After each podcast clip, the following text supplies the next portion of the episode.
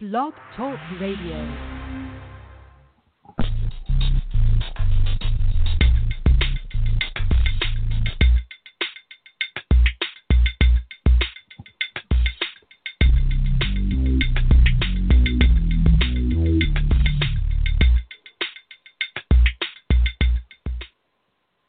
Hello, everyone. This is Renee Thomas, host of Oracles Radio on Blog Talk. It's Friday, May 29, 2020, and we're coming to you today with a special report regarding the George Floyd protest riots that are occurring as we speak in Minneapolis, Minnesota, and around the United States of America. Former officer Derek Chauvin has reportedly been arrested in connection with the death of African American George Floyd and has been charged with third degree murder, manslaughter. And this was announced by Hennepin County Attorney Mike Freeman. Attorney Freeman said in a press conference today that they have never charged a case within four days because they have to have admissible evidence that can be proven in that case beyond a reasonable doubt. And right now, they do have that evidence. Now, with regard to information about the specific charge, third degree murder is considered manslaughter and is the killing of a person that is unlawful and under circumstances that lessen the moral culpability as compared to first or second degree murder. Now, we need to talk about what this means. Unlawful murders are those not considered justifiable, meaning self defense and things of that nature. And murder is the unlawful killing of a person and committed with malice aforethought. Now, malice aforethought occurs when killing a person is intentional or premeditated in some way this has not a lot to do with regard to how long it took to premeditate, or there is intent to cause serious bodily harm that leads to death, or there is reckless disregard for human life that ends in death. Where first degree murder indicates pre planning, premeditation of a more extensive nature, and second degree murders are without forethought at, at all, usually involving an anger at the moment situation like road rage. Manslaughter or third degree murder in most states is the killing of a person that is unlawful and under circumstances that lessen the moral culpability. So basically, it is not as bad as first degree or second degree, well, specifically first degree murders. And the punishment for manslaughter is less than for a first degree murder. Like the degrees of murder, manslaughter can be either voluntary or involuntary. Distinguishing between these can be difficult. It determines it is determinant upon or determined by the facts of the case, the interviews, the history, the um, words that were exchanged, things of that nature. So the case will have to be developed before it is determined what type of manslaughter it is. It is, has not been expressed whether voluntary or involuntary. Now, voluntary manslaughter encompasses a killing where there is a conscious disregard for the lives of others and a lack of malice, of forethought. These types of killings usually require some provocative act that elicits an extreme emotional response. And some states call it a heat of passion crime, like a wife who murders when she finds her husband in bed with the nanny, is what some people say or a death provoked by verbal insult or offensive gesture. Um, deaths from such provocations, while intentional, do not rise to the level of murder caused by heightened emotional context and it prevents the killer from being in full control of their behavior.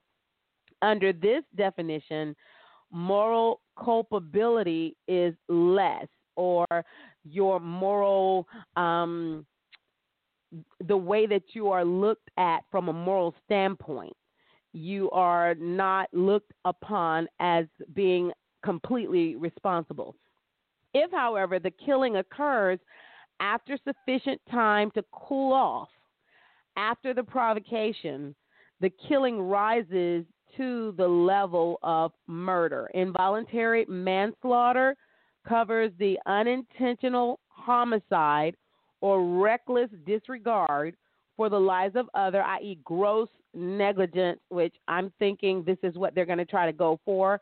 We do not have firm proof of that, but based on the history of America and the fact that he's a police officer and some other things involved with what was being said to him at the time. It looks like that might be what they go for. Now, classic examples of involuntary manslaughter per the internet tend to include death during reckless driving or during the commission of a misdemeanor that in, unintentionally results in death. Of all the homicides, involuntary manslaughter is the less serious, okay? And be aware that the death due to extreme recklessness is often seen as second degree and not involuntary. So these charges can change. However, as the attorney mentioned, they have enough proof to charge him with third degree. For example, uh, death due to drunk driving might be involuntary manslaughter. Death due to drunk driving after repeated drunk driving convictions is more likely to get a second degree, uh, is more extreme and likely to be second degree murder. Now, according to legal firms in the Minnesota area, Third degree murder in Minnesota involves killing another person without premeditation and intent through inherently dangerous acts with no regard for human life. And according to legal firms in Minnesota, inherently dangerous acts may be direct or indirect.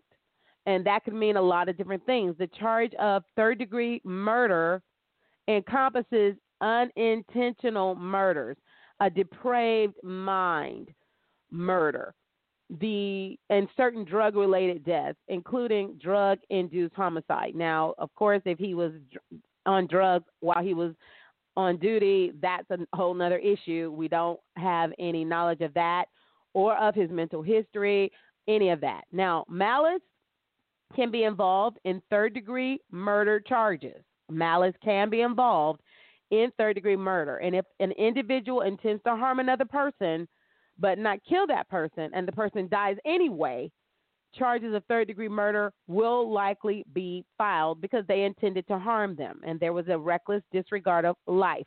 Now, what what will he be charged or what could he be charged if convicted? A person convicted of murder in the third degree in Minnesota may be sentenced to imprisonment for not more than 25 years and a payment of a fine of not more than $40,000. Now, at this time, I am unable, time that we are releasing this particular newscast, to confirm the minimum sentence if convicted. All right?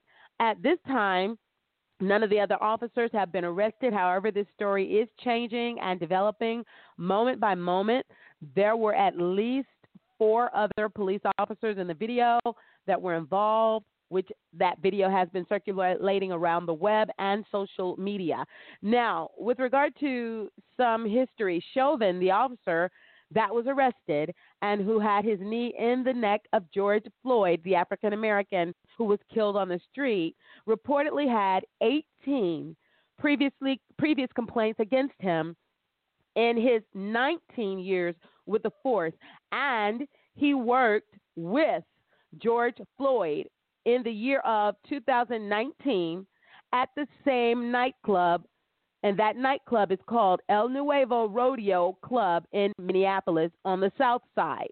This club was apparently owned at the time by a woman with a, based on what we're talking about, a highly ironic name, Maya Santa Maria. And from a spiritual standpoint, we understand who Santa Maria was. If you don't know, look it up.